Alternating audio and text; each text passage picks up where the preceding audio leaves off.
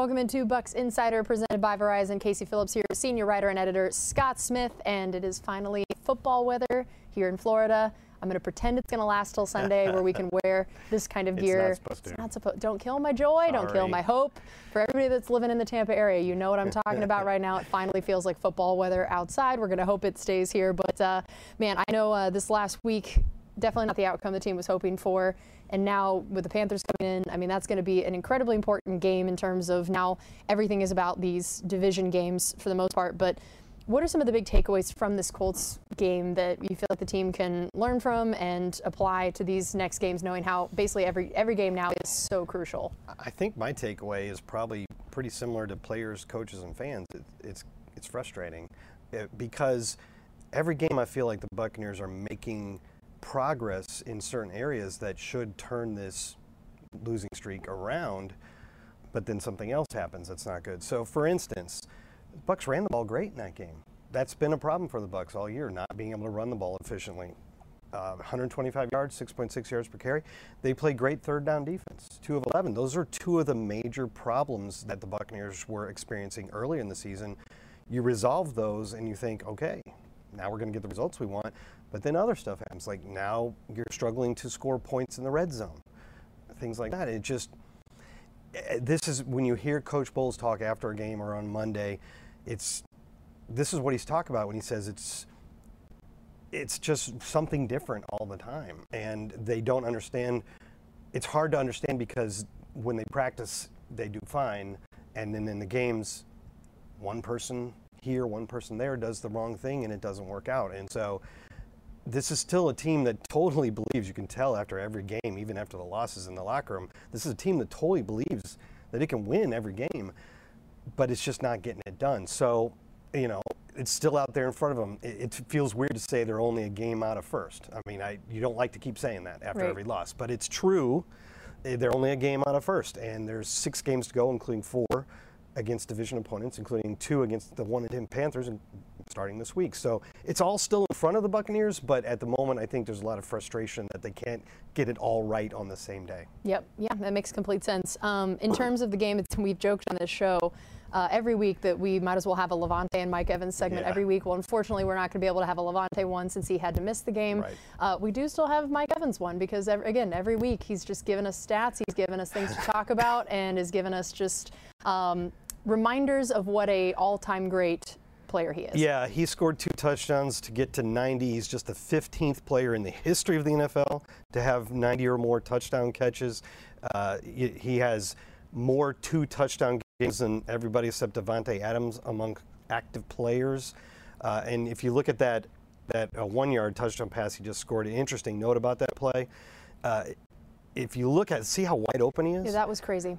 the closest defender to him, according to NFL Next Gen stats, and, and here we'll see Next Gen sort of showing you with the dots.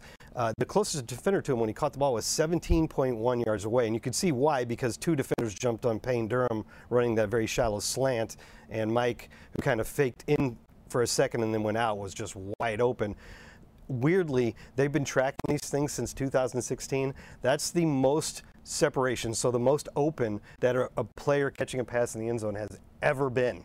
17.1 wow. yards since they've been tracking in 2000. That's crazy. And of all people, I don't feel like Mike is ever that open because no. teams focus yeah, on him so much. Zone. And frankly, he doesn't even need to be that open because we know that he can yeah. make all those contested catches. I'm sure to him it was probably like, what is happening right yeah, now? This I am gotta... too up. You wonder when you're too open. Oh my God! I remember feeling that way in basketball. I hated being that open for a shot. You're like, no, no, no, no, no. Someone come guard here's me closer, was, please. Here's what I was talking about before: 19 two touchdown games or three, multiple touchdown games, but in this case, two. Only Davante Adams has more. Again, what a list.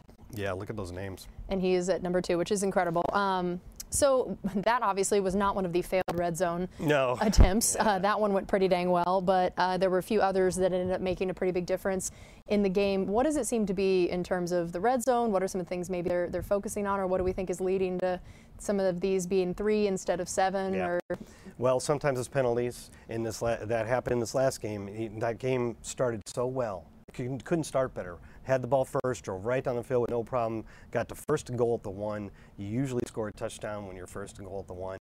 Unfortunately, they tried the Baker Mayfield sneak.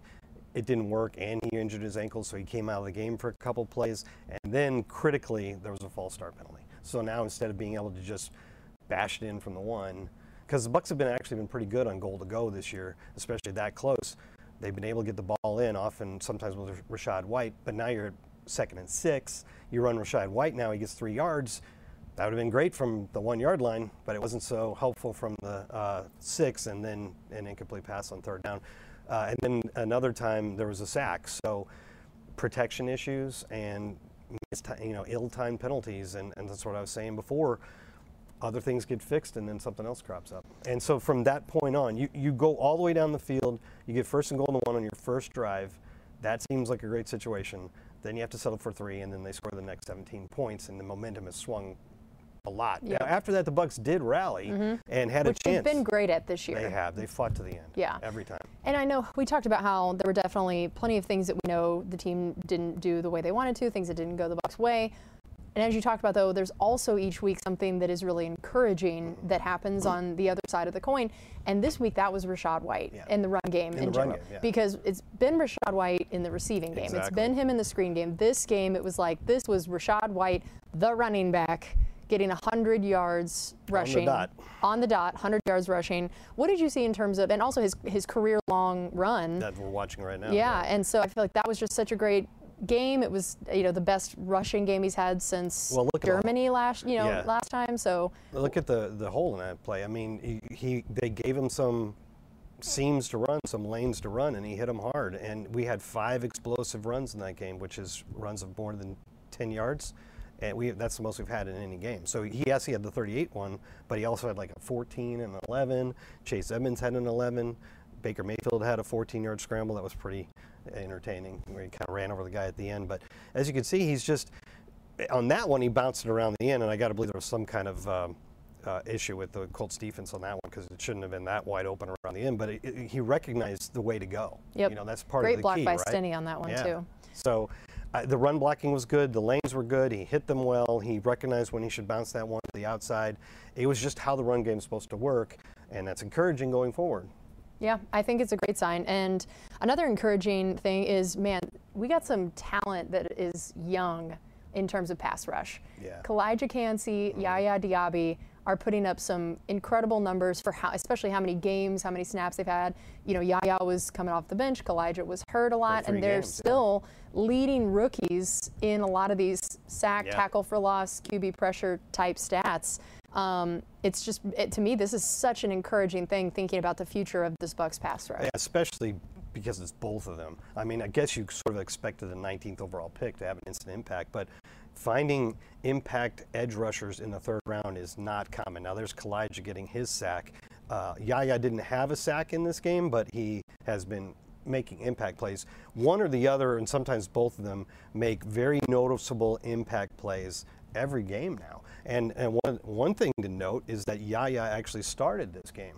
Um, and on the new depth chart this week, he's been he's listed as a starter ahead of Joe Tryon-Shoyinka. Now, here's what you were talking about: the um, tackles for loss. You know that includes sacks, but it's not all sacks. And uh, Calijah's tied for first, even though he missed basically four games. And Yaya's tied for third, and they're making a lot of plays in the opposing backfield. But as I was saying before, uh, Yaya actually started, but it was a three outside linebacker formation, which was unusual. And uh, Logan Hall wasn't in the game, but Joe Tryon, Shaq Barrett, and Yaya were all in on the first play, in the first couple plays.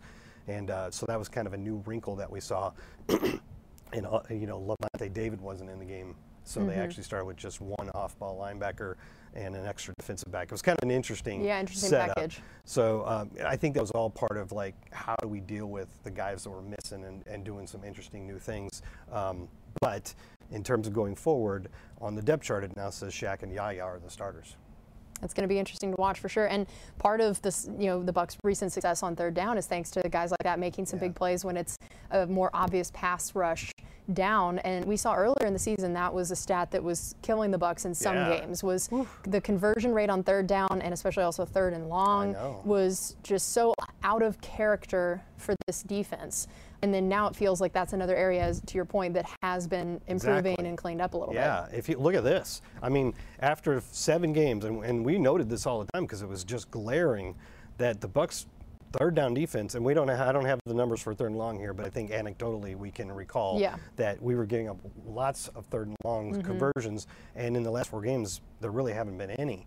Uh, and in terms of overall third downs, 31.9% over the last four games. That's the sixth best in the league. So that's a huge fix yep. from one of the main things that was hurting the Buccaneers. And and that goes into so many things because you're talking about extending drives. You're talking about time of possession. You're talking about not getting off the field, not getting the ball back to your offense.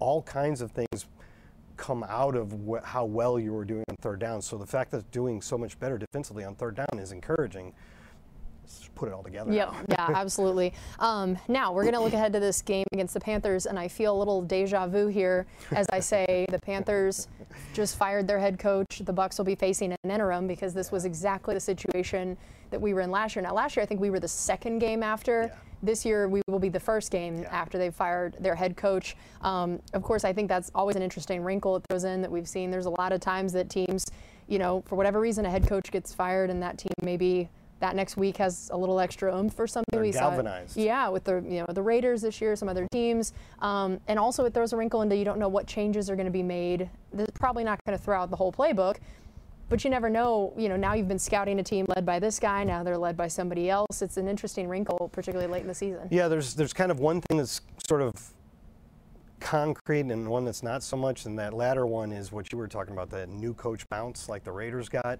when they fired Josh McDaniels and won their next two games. Uh, you do sort of see that from time to time. This, they make a coaching change, and at least in the short term, um, it maybe galvanizes the yeah. team or brings them together or, or gives them something to fight for. Uh, it, like I said, it's not real concrete. What is concrete is now there's going to be a new play caller because Frank Reich had been calling the plays, and then about five weeks ago, he turned it over to Thomas Brown, their first year offensive coordinator who came from the Rams. But after three games, Frank Reich took it back. So as, until he was dismissed, he was the play caller. But now Thomas Brown is going to go back to calling the plays because the interim head coach is their special teams coordinator, which uh, Barber made a good point to me yesterday. Is like, other than the head coach, the one guy who deals with everybody on the team is the special teams coordinator. Mm-hmm. So it makes sense to make him the interim coordinator, and then you still have your two uh, offensive and defensive coordinators, and Thomas Brown now will be calling the plays. So what that means to what they do is hard to say, but it is a concrete change in what the Bucs would be seeing this week.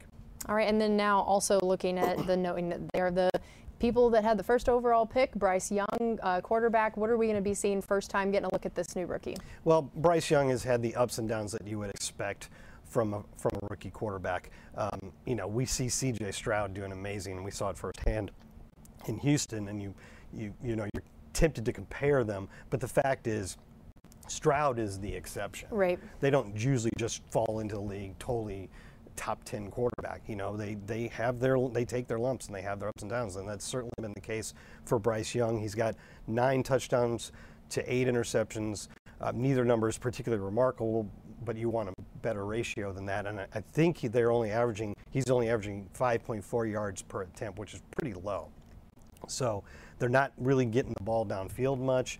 And uh, Adam Thielen is their leading receiver. He's got 77 catches, which is a lot, but he's only averaging a career low 9.5 per catch. So again, they're not getting the ball downfield. It's more of a possession type thing. And then the next leading pass catcher only has 28 receptions. Mm-hmm. So they don't, they haven't necessarily found or developed a, a second guy like a Chris Godwin. So um, you know, it's it's been a bit of a struggle for them offensively, to be honest. Yeah, it's going to be an interesting. But matchup. he's a very talented player. Yes. So you, you, never know what to expect. Yeah, and I mean, of course, you never want to take a team or their record lightly, or knowing they have a rookie quarterback. All those things.